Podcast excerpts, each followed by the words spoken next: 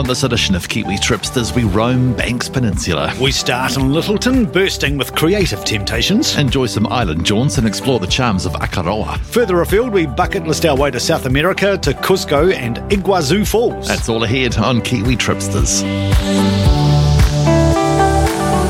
We're back with Kiwi Tripsters Travel Podcast. Get ready and take off to spectacular destinations as we continue our journey and share the inside word on all things travel. Whether it's luxury travel or backpacking on a budget, whether it's cruising or foodie trips, we've got you covered with top tips and tricks so you can have an amazing travel experience. And now, over to your hosts, Mike Yardley and Andrew Seppi. Welcome aboard for a fresh edition of Kiwi Tripsters. I'm Andrew Seppi. I'm Mike Yardley. Great to be with you, Andrew, for another weekly roam. Indeed it is. Let us start this week's roaming in the mighty Banks Peninsula and fresh from hosting Sail G P, the harbour town of Lyttelton. Post-quake, Lyttelton's street cred has rocketed. Certainly has. It really has come into its own. Uh, the port town's raffish historic charm is still there in spades. Andrew's always after a bit of raffish charm. Oh, I am, yes. But I think post-quake, it's also been overlaid with a very cool ethos, um, quite grungy actually, quite boho, very villagey, and it's really gone ahead in leaps and bounds. I think my most memorable time in Lyttelton was when I rounded the street and ran smack bang into Michael J. Fox. Oh, so he was doing... Frighteners. Yes, yes, yes. Mm. Mm. Now, Lyttelton is chocker with creative types and a lot of musos. Yes, uh, Lyttelton is a hotbed for New Zealand's alternative folk country scene, so I'm sure you've heard of Marlon Williams. Oh, yes. They claim the likes of Mel Parsons, Nadia Reed. Yep. So the creative prowess positively purrs in Lyttelton, from your potters to your jewellers to your green-fingered plant artists. Uh, there are recycled clothing boutiques. And what I love about Lyttelton, when you go down, say, like London Street, all of the bars and cafes advertise all sorts of weird and wonderful gigs. There are poetry readings. Oh, yeah. And Lyttelton is a very bookish place with a lot of second-hand stores, and surely one of New Zealand's best magazine shops, Leslie's Bookshop. They stock over two thousand magazine titles. I know. You can go in there and sort of look at your watch and you realise a few hours have passed. And yes. You're thinking, yeah. Good grief. Yeah. Now, London Street is, of course, the beating heart. Every Saturday, the street bursts into life with the buzzy Lyttelton Farmers Market. This is so authentic. Yeah, arguably one of the nation's best, as you bag some fresh buffalo mozzarella from Little River, super plump strawberries and jars of spicy salsas.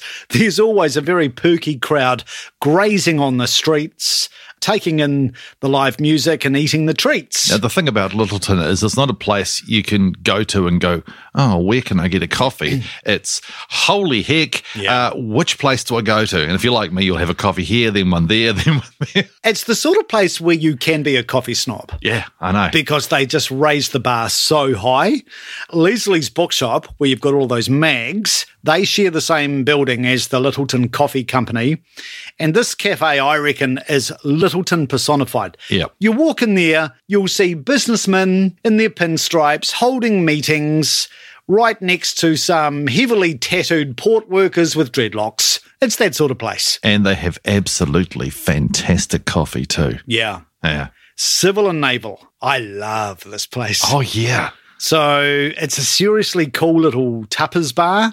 It's housed in a revitalised old brick building, so you've got all of that sort of heritage vibe. Local craft beer, cocktails, great food, and the sharing menu is dotted with all sorts of memorable plates like deliciously good deep-fried cauliflower with maple and chipotle. Hmm. Uh, there are larger options too, things like ginger beer battered fish with pickle and preserved lemon. I think that's got your name on it. Indeed it has. Yes. The iconic launch pad for so, so many musicians is a legendary Lyttelton watering hole called the Wonder Bar. Did we ever get drunk and disorderly there? I've got a feeling we might have gone there once. I, I wouldn't admit to it. Andrew can't remember it. It's probably one of the first bars I used to actually frequent. Legally. Legally? Yeah. Well, actually, I don't know if it was legally. I was going to say. I think the first time I went there, I was still at Saint Bede's. And at, oh. at that point... The drinking age was twenty, so yes. Let me say it's not legally. It is the weirdest... coolest little bar and live music venue in New Zealand, and it's a show-stopping sensory treat. And they have changed it over the years, but currently you just walk into this really eccentric space. Doll heads pinned to the walls, planetary mirror balls. You'd struggle to find a venue that stamps such an impression. And every Wednesday, by the way, is open mic and jam night. That's not me. That's open mic, M I C. Mm-hmm. Yes. So don't come along and say, it's Mike here, I've got the jam. But get amongst it every Wednesday. Yes, I always remember walking down the main street of Lyttelton and you could hear the music pumping up the stairwell from Wonder Bar yes. at any any time of the weekend. It was fantastic. Now, beyond the township, there's some great island jaunts in the middle of the harbour, Quail Island. Now, everybody who's grown up in Christchurch will know Quail Island. Family trips, school trips, oh. scout trips, yes. brownies trips, whatever. Quail Island was a must do. And it was once used as a quarantine facility. When I say facility, that's the loose use of the term because it was an island where they buggered them off to. Yes. Uh, people with leprosy. Mm. Mm. I've always found it really strange that at the same time that the lepers were confined to their one small bay, you had Antarctic explorers, Scott and Shackleton, taking advantage of the island to train their sled dogs and ponies before they set off on their rather ill-fated voyages. But just so much history on this island. It's a very easy fifteen-minute ferry ride from Lyttelton Harbour, from the port. And during the summer months, through until about the end of April, early May, Black Cat Cruises operate a twice-daily schedule. So it makes for a great little half-day trip, cool walking tracks, a flutter with native birds, and a really big ship graveyard, which is very cool. I vividly remember going to Quail Island. I think it was about standard two. And on the boat over, the teacher made the stupid mistake of telling the class that it used to be a leper colony. Now, of course, the whole class got paranoid that they were going to catch leprosy. So she spent the rest of the trip saying, no, you can't catch it. But what if? Very impressionable oh, young Catholic boys oh, and girls from Christ the King, was it? Yes, it was indeed, yes. yes. Another great jaunt is to Ripper Island. Ripper was an ideal site for a fortified pa, mm. Naitahu style, and later uh, a fortress to defend against possible foreign enemy attacks. Oh, yes. We got very paranoid about this, didn't we, in New well, Zealand? Yeah, we did a bit, yeah. Who's going to knock us over? Come and steal our sheep. Exactly. So the fortress was developed to repel the threat of advancing Russian, then German, then Japanese invaders. Probably also Australian, American and U K, but yeah. Yes, exactly. And then there's those Canadians. Oh, oh wouldn't yeah. trust the Canadians. No, no. We don't trust anyone. No, that's pretty much the motto here.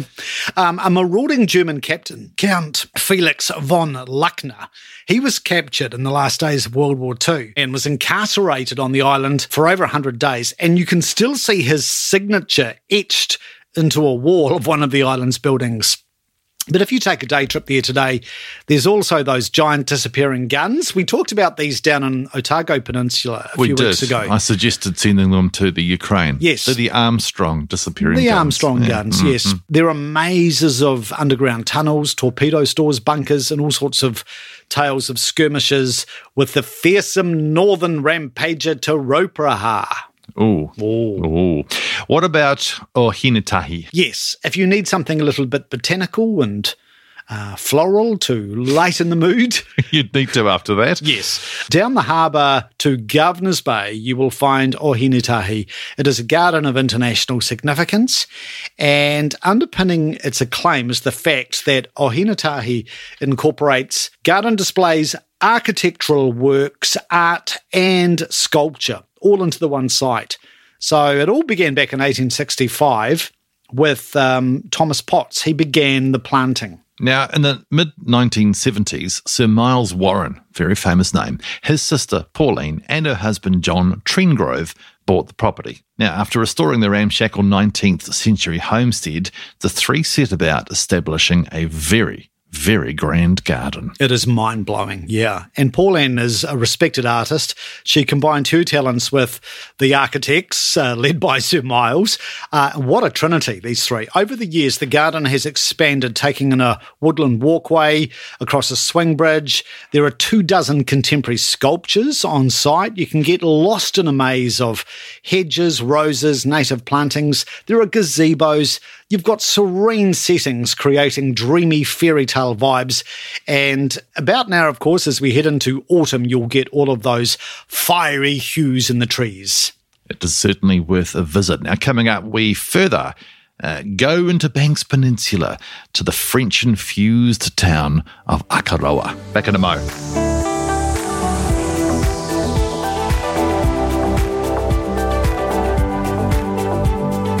You're back with Kiwi Tripsters, Mike and Andrew, as we explore the joys of Banks Peninsula. If you look at a map, it's a curious geographic feature, like a giant thumbprint that Captain Cook mistook as an island. Because you couple that with Taylor's mistake, that they muffed up a few of the uh, landings in New Zealand. They did. This is true. Yeah. So, yes, looking at that map, this bulbous blob of land jutting off the Canterbury coast was formed from the remnants of two ancient volcanoes. And as Andrew said, James Cook assumed it was an island. It wasn't. He would have actually been correct if he Still had sailed isn't. by in eighteen thousand B C, because at that point in time, wow, yes. it was actually separated from the mainland. Yes. And then glacial rocks washing down the rivers from the Alps ended up joining Banks Peninsula with the mainland. But prior to that, yeah, the likes of Akaroa Harbour was part of a giant volcanic island. Now, the drive to Akaroa is very cool, and Little River is a great first stop when you're coming from Christchurch. I love the Little River Gallery. Mm. So if you're into your art, particularly eclectic art, uh, this is a real showcase of local and New Zealand craftspeople at the Little River Gallery. Uh, housed in the former railway station. Also, lording over the roadside, one of the quirkiest accommodation options in the South Island, silo stay. If you've ever dreamed of sleeping in a converted grain silo... Oh, wow, I tell you. You've come to the right place. It's insta-gold. Absolutely. Now, uh, on the drive, and I got to say, you make a little diversion is needed here, because the best cheese in the entire world is made right near Akaroa. Uh, and that is called? Barry's Bay. Barry's Bay. And Barry's they've got a Bay. factory shop that you can stop at. Oh. And there's smoked cheese, or the cheese with chives, or the... I could go on. Yes. Stop at Barry's Bay, get yourself some factory goodies. Now... Yes, this actually is um, quite uh, notable, because when this factory first produced its cheddar, it was eighteen ninety-five. Yes. And today, Barry's Bay Cheese... is just one of nine small family-owned dairy co-ops that began back in the late nineteenth century, and they are the sole survivor. The last man standing is Barry's Bay Cheese, the last outpost of traditional handcrafted cheese making on the peninsula. Indeed. Now, before you stop there, just go to the Hilltop Tavern, have a few, you know, few drinks, and get yourself ready for all that cheese. And drink in the view from the Hilltop Tavern. Look Absolutely. Out. Yes. Mm. How's Akaroa faring without so many cruise ships now? There's mm. been a bit of a waiver here. It's a double-edged sword, because after the earthquakes in Christchurch, Lyttelton was out of action for the big, big ships. Yeah. So they went to Akaroa. Now, Lyttelton has the new cruise berth, so the big, big ships, you know, that carry three, four, five thousand passengers and crew, they now go to Lyttelton, and Akaroa generally just gets the smaller ships, which I actually think is more conducive yeah. to Akaroa's village vibe. Yeah. I remember a couple of years ago, just before COVID, I was in Akaroa, and, I mean, it just felt unwieldy, the weight of humanity disgorging from these ships, mangling the streets of Akaroa. There's not really enough infrastructure in Akaroa no. to cope with that many people. That's it. And, yeah, and those big ships had to tender. So that they yeah. were out in the harbour, and people would come across on little putt-putt chips. And it ruins the vibe. It does. It does. So, yeah, I think things are a lot better now, and it's still a bustling sort of place without it being frenetic. Now, when in Akaroa, the best excursion of all has to be the Black Cat Cruises nature tour on Akaroa Harbour. This cruise, uh, you, you head out to the heads, mm. and it is absolutely spectacular. You'll cruise past Onuku Marai, where the treaty was first signed in the South Island. Mm. Uh, you will see Cathedral Cave, where the ocean breathes in and out with a deafening roar. Absolutely. Nikau Palm Gully is a hanging valley high above the cliffs. This is the southernmost grove of Nikau palms in the world, and the abundance of marine, you know, wildlife hanging out there by the harbour entrance is absolutely astounding. Yeah, it really is like National Geographic Unplugged, because every day is different. So many penguins, so many Hector's dolphins. I saw a Mamanu calve uh, last time I was out there with Black Cat Cruises, frolicking in the wake of the boat. I think the highlight for me on that cruise is Scenery Nook. This is a humongous rock formation.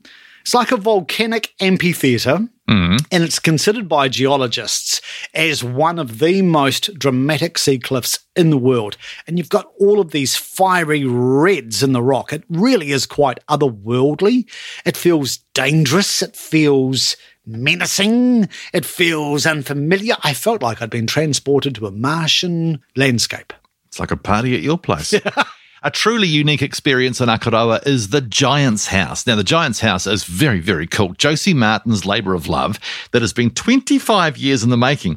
And she calls it the happiest garden on earth, not to be confused with the happiest place on earth, which was Walt Disney, or at times Michael Jackson's ranch. Or sometimes my place on a Friday night. Oh, indeed, yes, yes, yes. It's utterly mesmerising, the Giant's House. And it's interesting she calls it the happiest garden on earth because, Andrew, I reckon there is a whiff of Disney and a whiff of Gaudi to it. I thought you were going to say Michael Jackson there for a moment. But it is quite bewitching in a, in a in a fantasy sort of way, because what she has done, she has taken this grand old house, which was Akaroa's first B N Z bank manager's house. She bought the house and began designing the lush terraced garden around the manor house with all sorts of mosaics. So she's created all of these sculptures and characters really flamboyantly in brilliantly coloured mosaics. So, for example, in Barcelona, there is a place called Park Güell, which has that sort of Hansel and Gretel fantasy feel to it. Mm. You've got that, and because there are all these characters she has made, it does feel a bit Disney-esque, and that's why it is such a fabulous family hit. This is a must-see if you have the kids in tow. So coming up, we long-haul it to South America and some bucket list destinations. Back in a mo.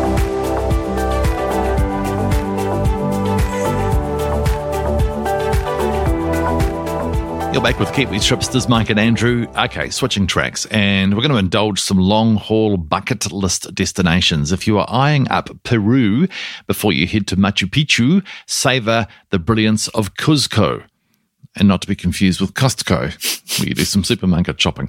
This is the heart of the Inca Empire. Now, how did you find the altitude? Because it's quite high. It's certainly thinner air. Mm. Uh, Cusco is perched at three thousand five hundred metres above sea level. So Ooh. Compare that to our highest mountain. That is just slightly lower than the summit of, of Aoraki Mount Cook. So, yeah, you will notice it. And if you want to avoid playing roulette with altitude sickness, don't rush about. No, take it easy, breathe deeply. Yeah, rushing about will slay you. Mm-hmm. Now, I have to admit, I'm a bit of a closet hypochondriac. Sorry, can I have that in writing? World's worst kept secret. I can be a bit of a worrywart. So oh. before I got to Cusco, oh, here we go. At Lima you, Airport, I you, thought I need to find something. You bought half a pharmacy. I did. Mm. So I purchased a bag of cocoa leaf candy. Did someone ask you to take that through customs for them in Peru? Yes, be sure to buy it from a reputable store. Yeah. You don't know what you could be getting otherwise. Sorry, it's cocoa leaf candy and bags of white powder. Yes, yeah. yes, yes, just take it through customs and I'll get it on the other side. Oh, my goodness. Uh-huh. So, yeah, have that, gorge yourself on water and suck in lots of oxygen as you're walking about. Inhale, inhale, baby. And that all works the trick for me. I definitely recommends the cocoa leaf candy. Right. Now, is Cusco just a transit point to get to Machu Picchu? And uh, see, some people seem to just think that. Do a lot of travelers actually underestimate how good Cusco really is? They do. Definitely. Okay. Um, it is a common misconception that Cusco is just a staging post for the big dance, but there is just so much in Cusco. I reckon you need at least two nights in Cusco, and then you'll enjoy that walk-through history lesson, all of the city colour, lots of porticoed promenades, cobblestone lanes, and they just overspill with shops and eateries. Somehow Cusco has not succumbed to being just a heaving tourist trap. And you're about to ruin that. Well, it's just got such character to it. You'll see traditionally dressed kids, resplendent in all of their multicoloured alpaca attire. Ooh. And these kids I was watching were like leading their little pet lambs down the road while mum is yakking on her iPhone. It's just like this just collision of eras in Cusco, and I think that's what makes it a catch-your-breath destination in every sense. Now, Cusco was headquarters for the Inca Empire, and the imperial capital was laid out in the shape of a puma. But there was civil strife. Yes, always is. An Incan invasion of Game of Thrones when the Spanish arrived, which was swiftly exploited to conquer them. Yes, they took no prisoners, the Spanish, did no, they? No, they did not. No one for a good inquisition. Not only did the Spanish flog their gold and their silver, but they built their own churches and palaces on top of Inca temples. They did. Marvelling at the engineering brilliance of all of those interlocking stone foundations. I think the Spanish are still wondering, how the hell did they do that? Well, I think the whole world was wondering how the hell they did that. In fact, yes. The Incas built on something that was already there before them. Yes. So, but that's sort of into the deep, dark depths of history that no one actually knows. This is true. Mm. Yes, yes. And, of course, the Incans, or maybe their predecessors, uh, were sticklers about the solstice. Oh, yes. So all of their temples were positioned for illumination perfection. Mm. Solstice and equinox. Yes. What are the big set pieces here?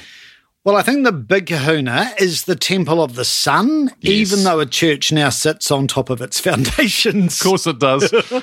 So Andean priests still oversee and perform ancient rituals at the site to usher in the seasons, although they have dispensed with human sacrifice. That we know of. Yes. At Cusco Cathedral, you can see how the Spanish did try and convert the locals by using Andean icons. So as an example, there is um, a stunning old Last Supper painting in which the disciples were about to tuck into guinea pig. Not so, bread. So, sorry, sorry. So, take this guinea pig and eat it. Do this in memory of me. Exactly. Right. Yes. The other treat mm-hmm. in the cathedral is El Negrito. And this is a dark-skinned figure of Christ who was paraded around Cusco by terrified residents during the sixteen fifty earthquake. This was a mega quake. Miracle or not, the earth stopped rupturing. So to this day, at the cathedral, you will find fresh flowers being laid by locals beneath the sculpture of El Negrito. A dark-skinned Christ. Yes. Wow, how about that? That was actually quite um, edgy, wasn't um, it? I mean, everybody knows that, you know, Christ was blonde-haired with blue-eyed, despite being born where he was born. This is true, in the what Middle East. What are yeah. the chances of that? Yeah. How about it? San Pedro Market will rock your senses. Uh What are the standouts here? What a sensory-exploding knockout of a place. And sadly, many visitors miss it because they're just in such a hurry to get to Machu Picchu. Mm. But San Pedro Market, what I loved, all of the noble old ladies uh, in their noble white top hats. They're like the market queens, the matriarchs of the market. The hyacinth bouquets. Very much. Mm. There is a huge bay devoted to chicken soup, which the locals just seem to live on. It's like an all-day breakfast. Well, no, just, it is, chicken soup is very comforting. There is that. There is this old-school juice bar with all sorts of weird concoctions like brown cow jelly. Really? Which is a natural collagen. Yeah.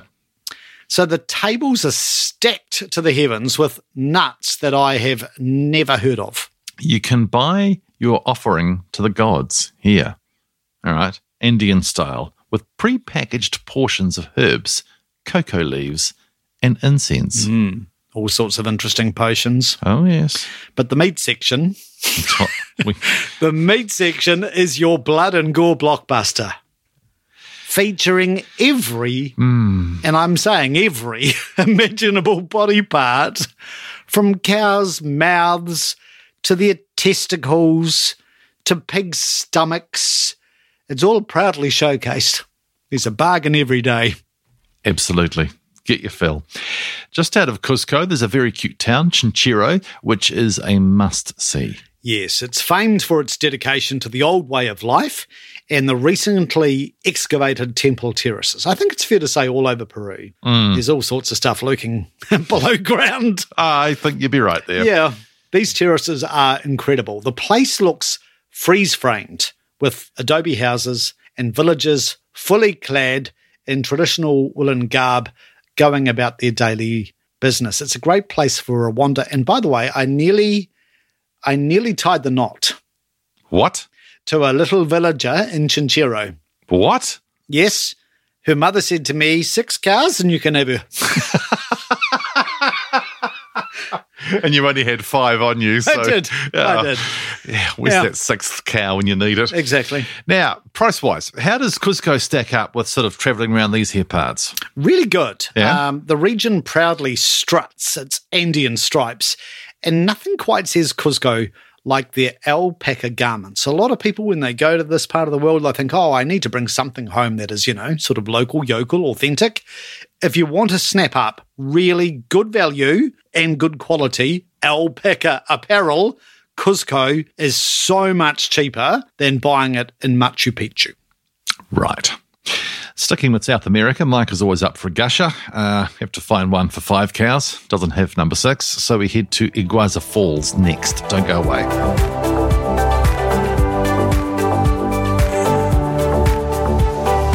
You're back with Kiwi Tripsters, Mike and Andrew. If you like your waterfalls, Michael does, uh, you will know that the Brazil-Argentine border plays host to one of the world's greatest falls, Iguazu. But getting to these falls takes a little bit of effort. Oh, so, yes. Did you have an e-bike to do this? Could have done with one, yeah. Mm-hmm. It is an appointment destination, Iguazu, because it's totally off the beaten track and it's not on the way to somewhere else. Uh, you know, how inconvenient. One of the world's greatest yes. waterfalls. I think yeah. they could have created it by a main street in the city. That's it. Oh, highly no. inconsiderate. Oh, no. So you have to catch a flight from either Rio or Buenos Aires to get there. To drive it, it's a twenty-two hour trip.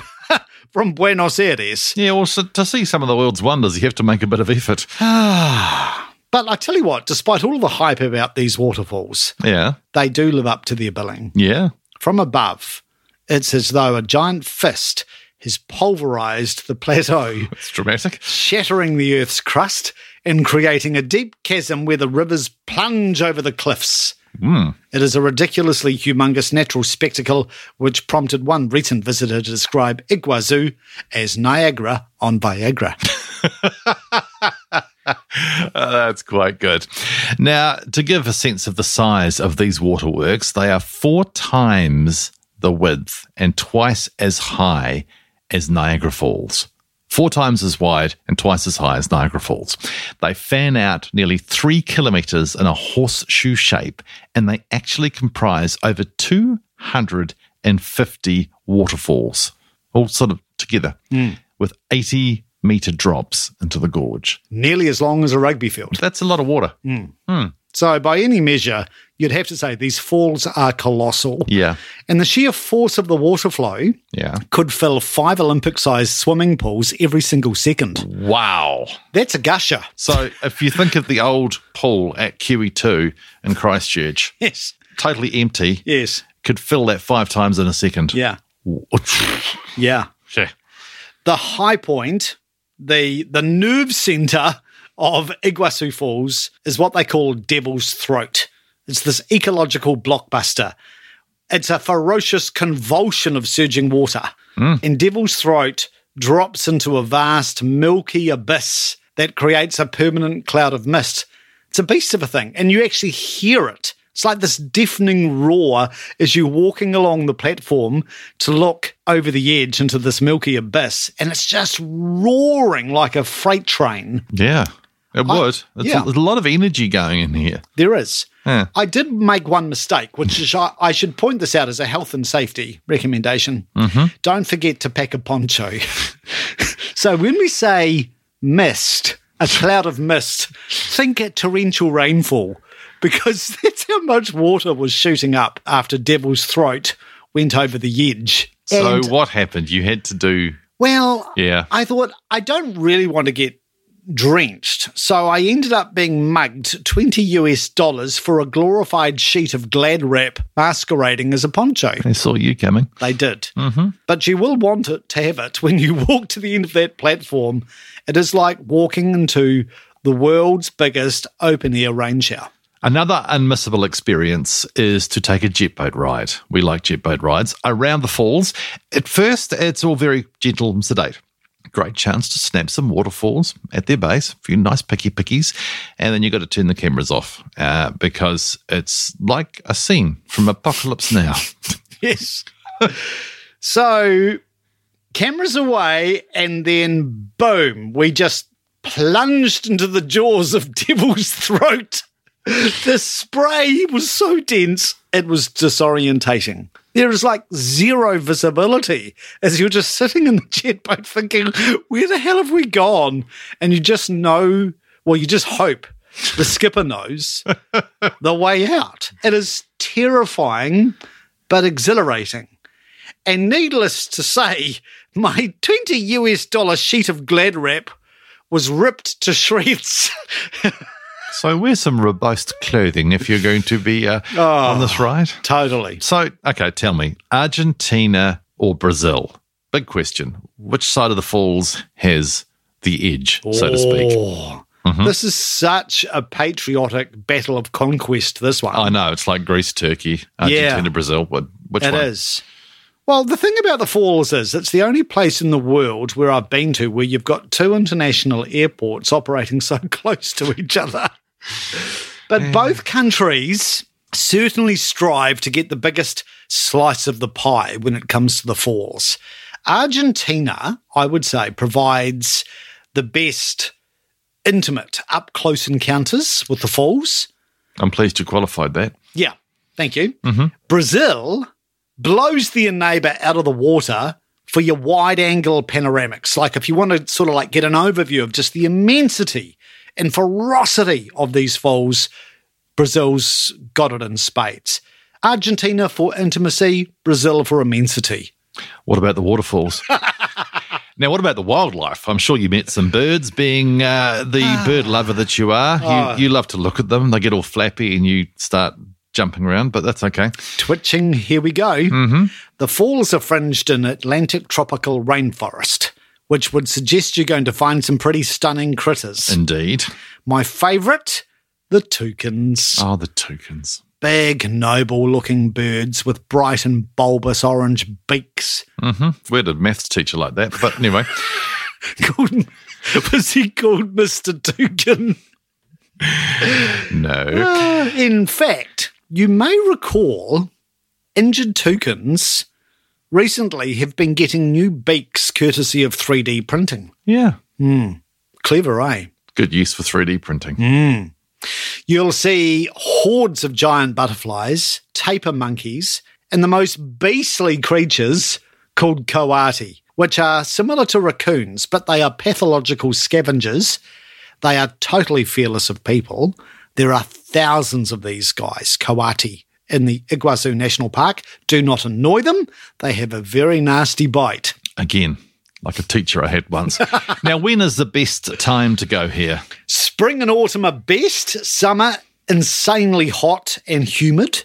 Winter, no good. The waterfalls are considerably lower, which I know sounds kind of Irish. Hmm. You'd expect a lot of water in winter, but no, not on the Argentine-Brazilian border. Yeah, well. Hmm. Such is life. Yeah. That's it for this edition. Thank you for joining us. Be sure to like our Facebook page and our show notes. Yes, they are available on the website kiwi tripsters dot co dot n z. For great travel reading, check out the travel articles on our sister site, for the love of travel dot n z. That is for the love of travel dot n z. We'd love you to rate and review Kiwi Tripsters on the podcast service of your choice, and we service you everywhere. Oh, yes. And with your feedback, whether you want to gush lyrical like Iguazu or bite us in the ass like a coati, you're very welcome. Oh, love it. Look forward to catching you in our next edition of Kiwi Tripsters in a week's time. Take care now. Tally ho. And that's a wrap for this episode of Kiwi Tripsters. Liked what you listened to?